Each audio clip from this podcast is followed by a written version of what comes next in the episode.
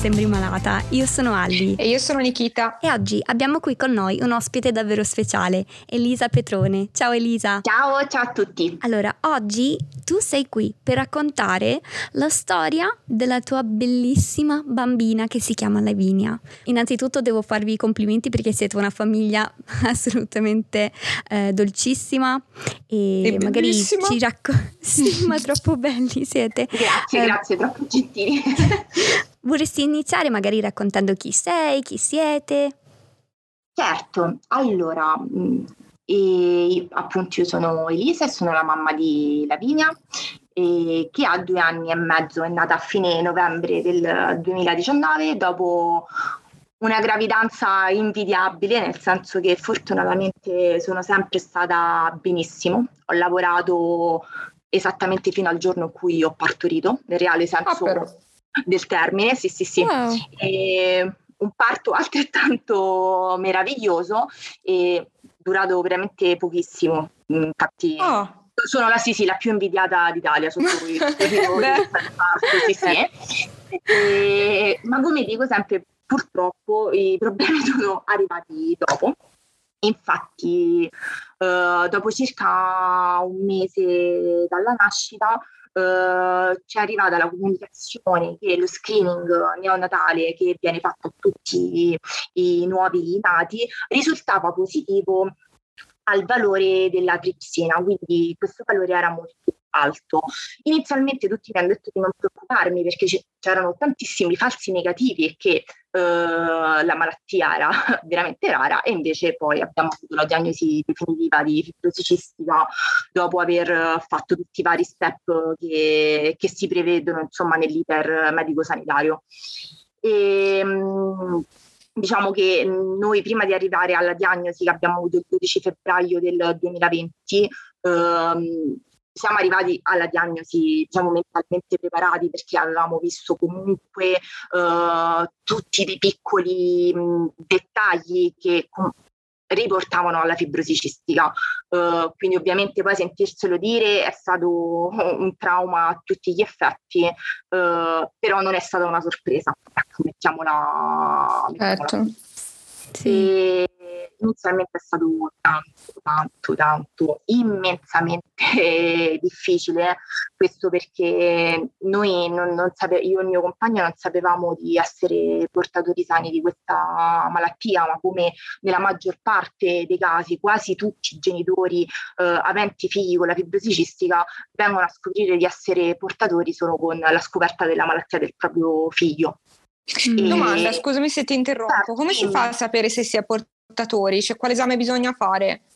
Allora, ehm, diciamo tutte le coppie eh, che volessero fare magari appunto un test per sapere se si è portatori o meno è una semplice analisi del sangue eh, che viene poi eh, analizzata a livello gene- genetico. Eh, purtroppo è un'analisi a pagamento mh, che non costa nemmeno poco in realtà ed è questa Ah. una delle grandi cose mh, su cui eh, mi, mi batto perché mh, purtroppo la fibrosi cistica eh, viene considerata una malattia rara ma non è assolutamente una malattia rara perché solo in Italia ci sono quasi 7.000 malati di fibrosi cistica Infatti. e all'incirca nel mondo ce ne sono quasi 100.000 e sono tutti valori molto sottostimati e quindi categorizzarla come malattia rara secondo me è, mm, mm, non, non so, non, non credo che, che sia giusto e forse è anche per questo che dovrebbero aprire almeno i test genetici di primo livello in maniera gratuita a tutte le coppie. Invece questo, eh, almeno ovviamente io parlo dell'Italia perché no, all'estero non so come funziona, viene fatto solo ed esclusivamente nella regione Veneto. Mi sembra che Ah. fino ai, ai 35 anni eh, le coppie possono fare a livello gratuito, quindi pagando solo il ticket, eh, i test per la fibrosi cistica appunto gratuitamente. Questo solo nella regione Veneto.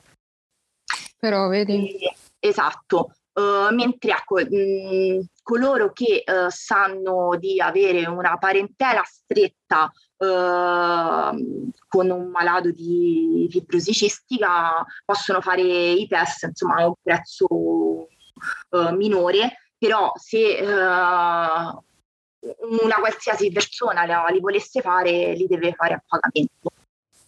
Ah, però vedi che cavolo. Vorrei dire una parolaccia, ma non posso. Eh, sì, no, ne, ne, vorrei dire tante anche io perché poi fondamentalmente cavolo.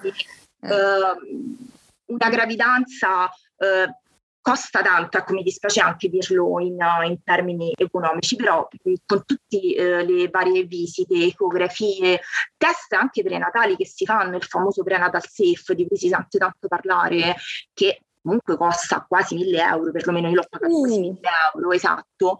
Non, um, la, la, fibrosi cistica non viene proprio menzionata, assolutamente. Mm. Se probabilmente io avessi conosciuto questa malattia o eh, il ginecologo, ad esempio, mi avesse consigliato di fare questi test, io sicuramente li avrei fatti perché ho fatto completamente tutto. Sarebbe stata una cosa in più che avrei fatto. Però purtroppo qui c'è da aprire il grande problema della fibrosi cistica perché la fibrosi cistica è fatta di tante mutazioni ed è per quello che prima vi parlavo di test di primo livello ehm, perché purtroppo le mutazioni sono più di 2000 ogni tanto eh. se ne scopre qualcuna nuova e i test genetici eh, sono di appunto di più livelli, ovviamente più livello avanza, più sono costosi perché si deve sequenziare il gene in maniera diversa e più profonda. E vi faccio appunto proprio l'esempio uh, di, di, Lavinia, uh, che è un, forse ciò che, su cui io mi, mm, mi cullo, nel senso che anche se avessimo fatto i test, uh, probabilmente non sarebbe uscita inizialmente la malattia di Lavinia perché lei ha una mutazione delta F508 ereditata da me, che è la più comune, quella che hanno praticamente quasi tutti, ed ha una, un'altra mutazione molto, molto, molto rara che è uscita solo con le analisi genetiche di terzo livello. Quindi probabilmente se io mm. avessi fatto comunque, io e il mio compagno avessimo fatto i test, il mio compagno con il test di primo livello eh, non, non, sarebbe uscita alcuna mutazione. Quindi noi avremmo pensato che magari Lavinia probabilmente sarebbe stata solo portatrice sana. E quindi questo è, credo, il grande problema della fibrosi cistica, motivo per il quale eh, non, non, non viene consigliato il test genetico perché um. bisognerebbe fare direttamente un test genetico di terzo livello che ha ragazzi fa dei costi molto importanti e quindi credo che poi si vada a intaccare anche l'etica uh, generale de- delle famiglie perché è una spesa così tanto importante che non tutti possono sostenerla ecco. Eh a meno che insomma il nostro sistema sanitario non voglia mettere tutto a spese loro e, e sarebbe proprio il sogno sì. Domanda. Certo, mm, vai. Lavinia, come la vive a, a due anni, due anni e mezzo, giusto mi avevi detto Lavinia? Lavinia, sì, sì. Ecco, com- come la vive la malattia? Come la vede con gli, o- con gli occhi di bimba, no? Come Ma la sta allora... vedendo, come riuscite voi a gestirla, perché immagino che con le terapie, insomma, prima stavamo parlando, mi stai dicendo che con le terapie lei sa comunque che deve stare per esempio ferma e non deve fare determinati magari movimenti o cose, sì, no? Sì, allora, vabbè, mm, considerate che eh, noi abbiamo iniziato la fisioterapia praticamente da, da, subito, dal momento in cui abbiamo saputo della malattia. Quindi adesso per lei è la normalità, è la sua um, quotidianità e credo che il problema, se così vogliamo chiamarlo, verrà um, magari ad avverarsi un pochino più là quando lei si renderà conto che lei fa la terapia e gli altri bambini no.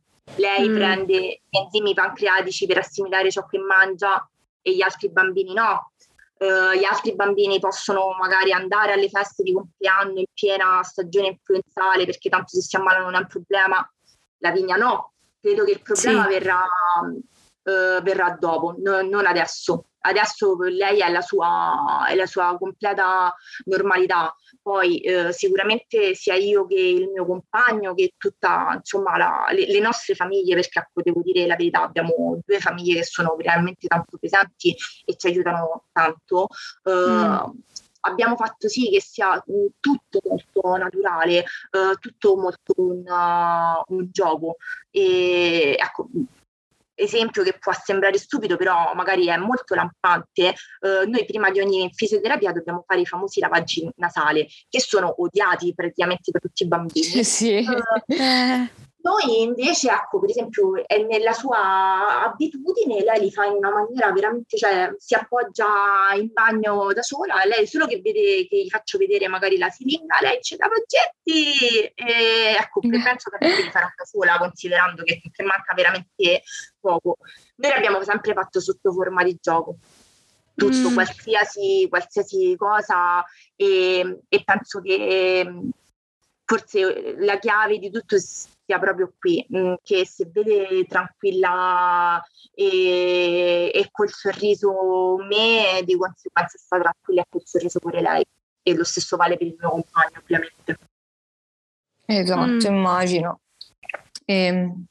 e ecco, ovviamente è stato uh, un percorso lungo, nel senso che sono arrivata ad essere adesso quella che sono, molto più tranquilla, molto più serena, molto più pagata con il tempo. Ovviamente inizialmente non ero, non ero così, certo. poi ho deciso di affrontare uh, un percorso da una psicoterapeuta che mi ha veramente aiutata tanto e penso non smetterò mai di ringraziare, insomma, e perché inizialmente e, e, e, lo voglio dire perché io penso che tante mamme si sentano in colpa quando succede una cosa del genere, come mi sentivo in colpa io, io non, um, non, non, riuscivo proprio a relazionarmi con Lavinia all'inizio quando era neonata, quando abbiamo saputo della malattia. Uh, facevo fatica anche a prenderla in braccio perché in, in lei vedevo solo ed esclusivamente la fibrosi cistica, io non vedevo altro, vedevo quindi un, un, qualcosa che in un certo qual modo mi aveva rovinato la vita, una vita che fondamentalmente fino ad ora era sempre stata perfetta, insomma. Uh, provengo da una famiglia abbastanza benestante, una laurea, il, il lavoro, viaggi a profusione, no? quella classica vita perfetta senza problemi e quindi per me lei era il mio primo grande problema e non è vero che poi tutte le mamme hanno la sindrome della leonessa, così e così vogliamo chiamarla. E tante mamme ce l'hanno, però ci sono mamme come me che per esempio invece hanno avuto tutto l'effetto contrario.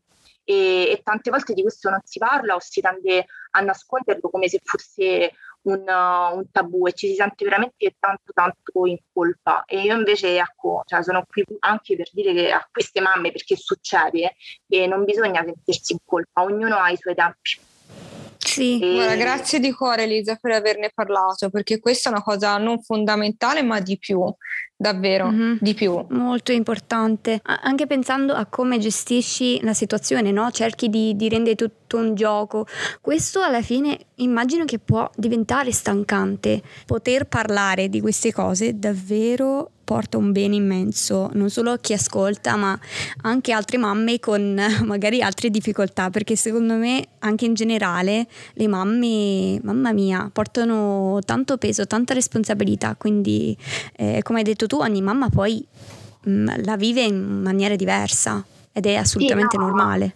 Allora, anche perché mh, diventare mamma, soprattutto del, de, del primo figlio, mh, è un cambiamento talmente tanto radicale che è già difficile di per sé, perché mh, appunto magari da, da donna eh, diventi donna mamma ed è, sono due figure completamente diverse. Nella fattispecie, quando eh, hai appunto la sfortuna di inceppare in una malattia, nella fattispecie comunque la vigna è una malattia grave, degenerativa e al momento senza cura, eh, anche se sono state per fortuna insomma fatto un sacco di, di passi in avanti con la ricerca, però rimane senza cura, è ancora molto più difficile perché oltre a eh, doverti trasformare nel ruolo di mamma, ti devi trasformare di, nel ruolo di mamma che ha un bambino con una malattia e quindi devi trasformare mm-hmm. in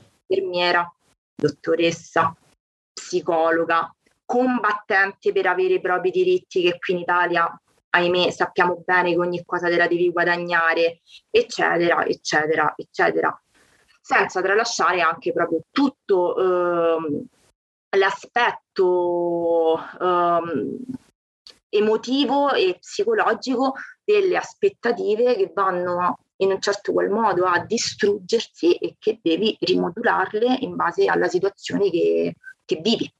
E, e non, è, non è semplice, non è assolutamente semplice. E, ecco, io devo dire che un grande aiuto immenso, gigantesco, eh, mi è stato dato proprio da altre mamme eh, con i figli con la fibrosi cistica. Uh, sono mm. state per me veramente un grande supporto e forse anche per questo che ogni qualvolta uh, vengo a conoscenza di una nuova diagnosi, uh, anche un po' tra virgolette in maniera abbastanza sfacciata e sfrontata, io mi presento alle nuove mamme cercando insomma di dire guarda so che adesso come adesso tu tutto vorresti fare tranne che parlare perché vorresti solo sprofondare, però ricordati che io sto qua, cioè che se qualsiasi cosa io ci sono, perché io ti capisco, magari gli altri non ti capiscono giustamente, eh, perché non possono, non perché non vogliono, io invece certo. posso. Quindi.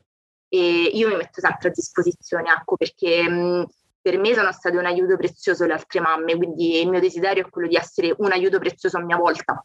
Mm-hmm, certo. Fino a che ecco, magari spero che insomma si trovi una cura e non c'è più bisogno di essere un aiuto. Certo. Poi, ecco, desiderio ovviamente esatto. rimane sempre quello. Esatto, esatto. E sono curiosa di, di sentire eh, cosa stavate provando tu e, e, e, il papà di Lavinia quando avete comunque ah, ricevuto del tutto la diagnosi di Lavinia, perché sicuramente avevate tanta paura, no? Noi, diciamo, ovviamente la diagnosi ci è stata data dal primario del centro fibrosi cistica del Policlinico Umberto I, eh, dove, dove, è seguita tuttora Lavinia. Eh, come ti dicevo, noi era una diagnosi che un po' ci aspettavamo, però quella flebbe speranza, flebile di sentir dire no, guarda, Lavinia sta bene, è tutto ok, ovviamente da genitore c'era. E certo. Io mi ricordo solo che ho sentito no, sua figlia alla fibrosi cistica e sono comunque eh, scoppiata in un pianto disperato. Cioè, non, ho solo il ricordo del pianto, non, sinceramente non, non, ri, non, ricordo, cioè ricordo il primario che ha detto tante cose, ha parlato tanto, ma io a, ad oggi vi dico che non mi ricordo nulla di quello che mi ha detto. Eh certo, oh, credo che la mente abbia voluto in un certo qual eh. A rimuovere. Certo. Decisamente, decisamente. E, e, um, ecco, il mio compagno fondamentalmente all'inizio, anche in quel giorno, ha preso il polso della situazione in mano. Io gli devo veramente tanto al mio compagno, è stato ed è tuttora un, un padre esemplare, che non è una cosa da dare per, per scontato. Lui invece, e, soprattutto nel primo periodo dove vi dicevo che io ero completamente bloccata, uh, devo, de- lo devo ammettere insomma anche senza vergogna che lui ha fatto da mamma e da papà e è stato bravo veramente bravo e, e di questo gliene devo dare insomma tutto il, il merito con una nota di orgoglio. Perché è stato fondamentale anche poi per la mia rinascita se la vogliamo chiamare così. Eh, mi ha accompagnata in, in, questo percorso di accettazione, accettazione no, chiamiamola metabolizzazione uh, della malattia di Lavinia con una grande comprensione. E voglio dire che comunque papà che covava e cova lo stesso mio dolore invece lui l'ha messo da parte per Lavinia e per me è stato bravo veramente tanto bravo. Decisamente, che non è da tutti, come hai detto, non è da dare per scontato, perché tanti esatto. magari eh, non ce la fanno, oppure c'è chi magari se la dà pure a gambe, è brutto dirlo, ma c'è chi fa anche questo, c'è chi non si presenta più poi e, e lì... Eh, sì, diciamo che ovviamente senza voler uh, giudicare, uh, però comunque sono uh, situa- quando ci sono malattie molto gravi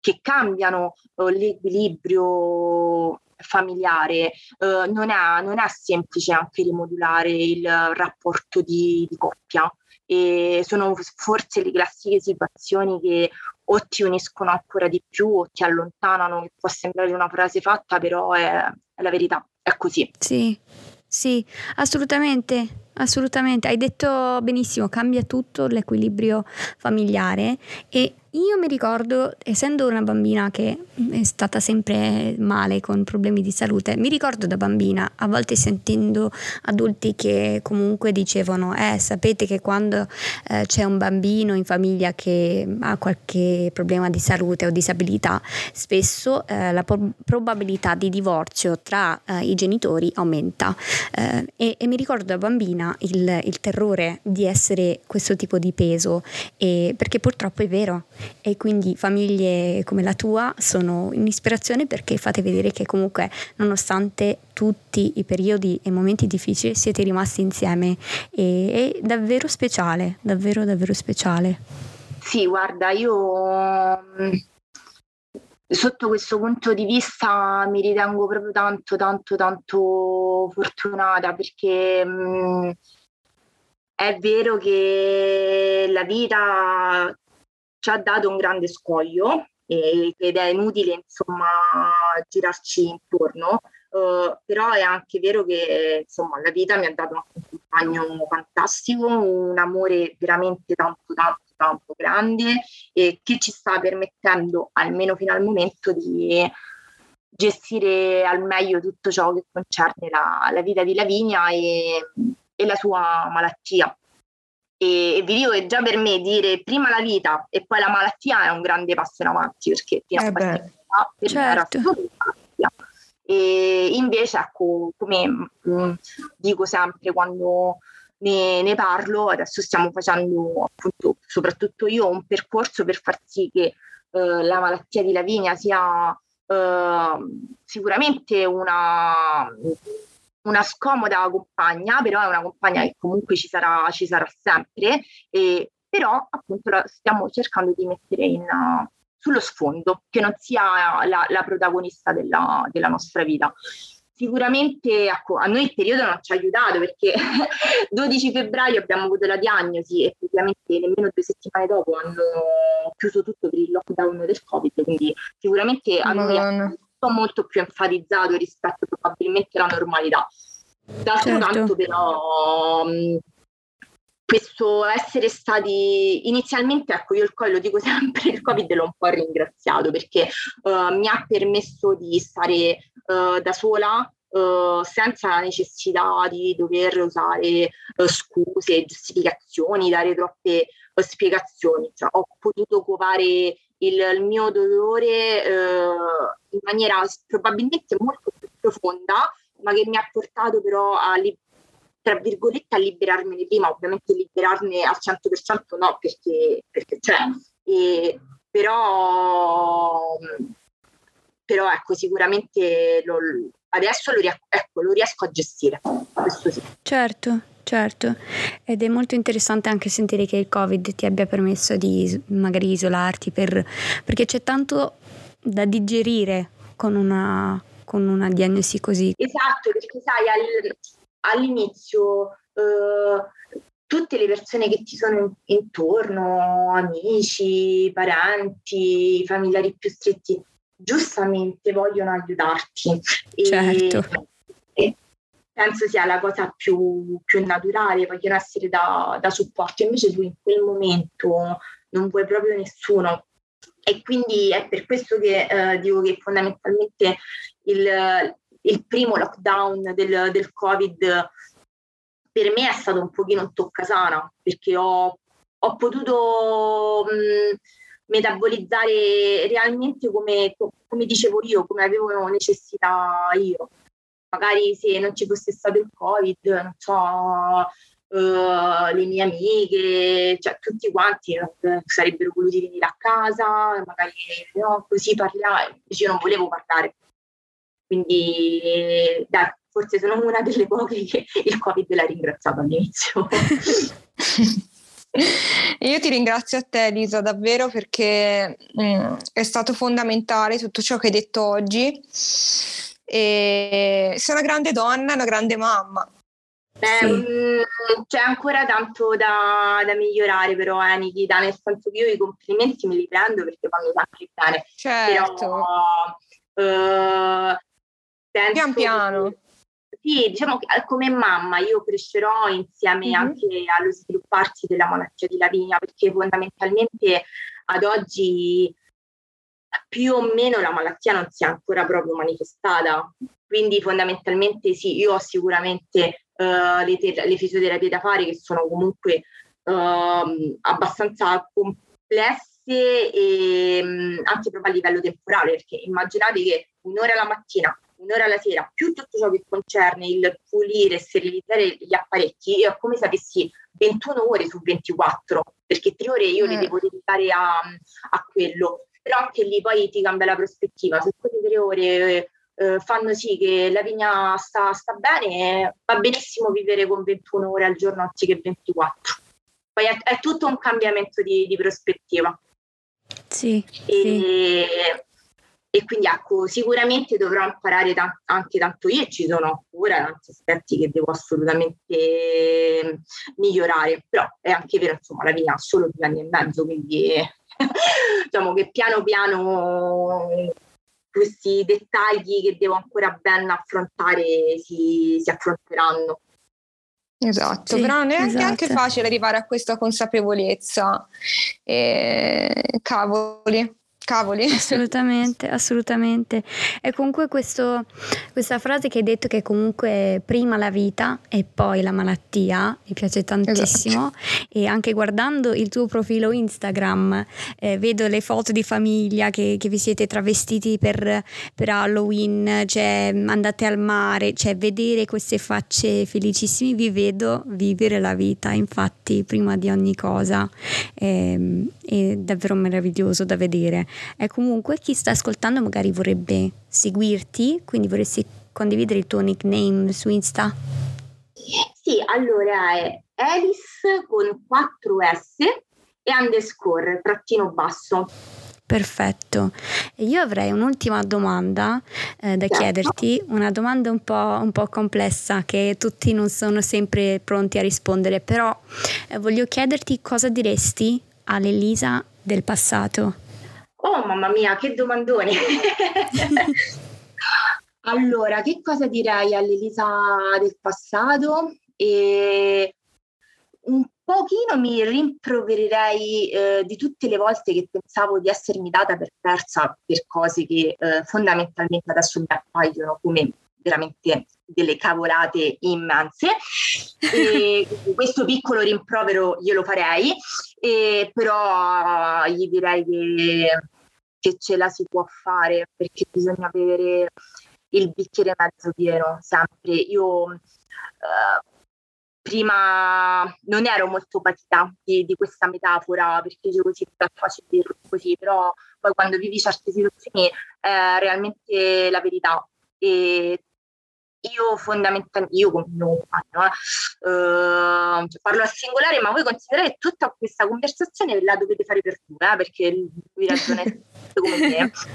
E, um, ed è stato poi il, il, punto di svolta fondamentalmente, ho detto vivere la malattia con um, piangendo, uh, con il muso, uh, stando sempre al a pensare solo al negativo della situazione, cambierà la situazione? No, perché ma, materialmente e obiettivamente non la cambia.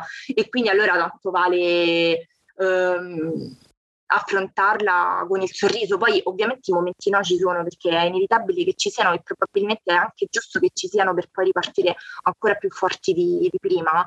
Ehm, però eh, credo che sia la cosa, la cosa, giusta da fare, soprattutto perché eh, è ovvio che un genitore tende a non pensarci, però certo. la malattia c'è e io non so quanto tempo a disposizione con lei, con la Vina, ovviamente mi auguro il più tempo possibile, però razionalmente la malattia c'è e quindi il tempo che ho a disposizione io non lo devo, lo, non lo devo sprecare. Il Covid in questi due anni e mezzo ci ha già tolto tempo, troppo e, e quindi adesso bisogna far sì di vivere una vita eh, normale il quanto più possibile con i nostri ritmi ovviamente perché noi abbiamo dei ritmi diversi rispetto alle altre famiglie ma ciò non vuol dire che le cose non le possiamo fare noi possiamo fare certo.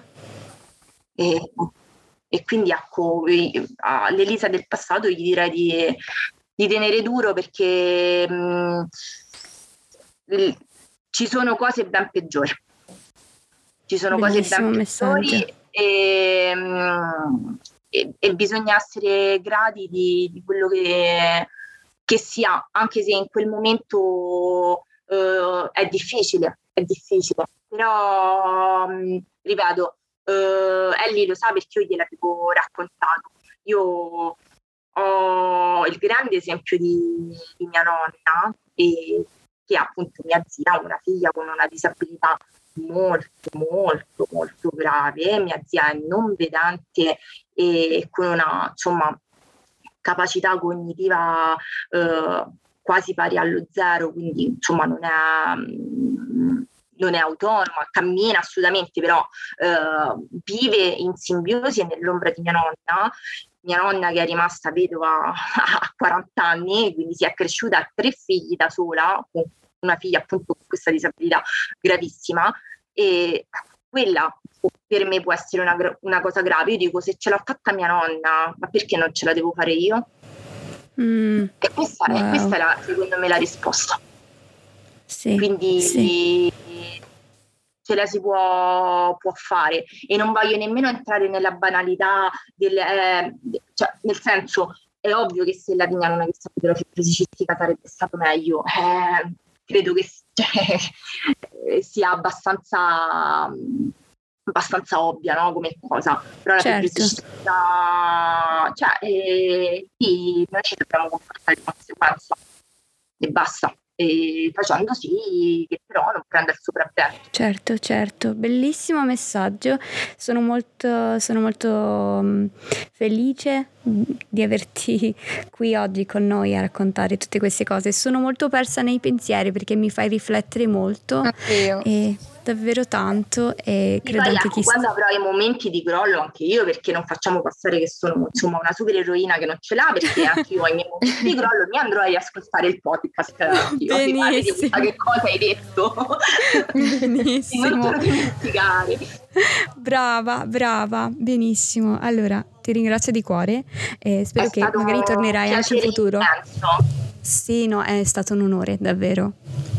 Per Grazie. noi esatto e, e, niente, andate tutti a seguire Elisa Petrone su Instagram e, e così la, vedete questa bellissima famiglia, fate morire, cioè siete dolcissimi proprio.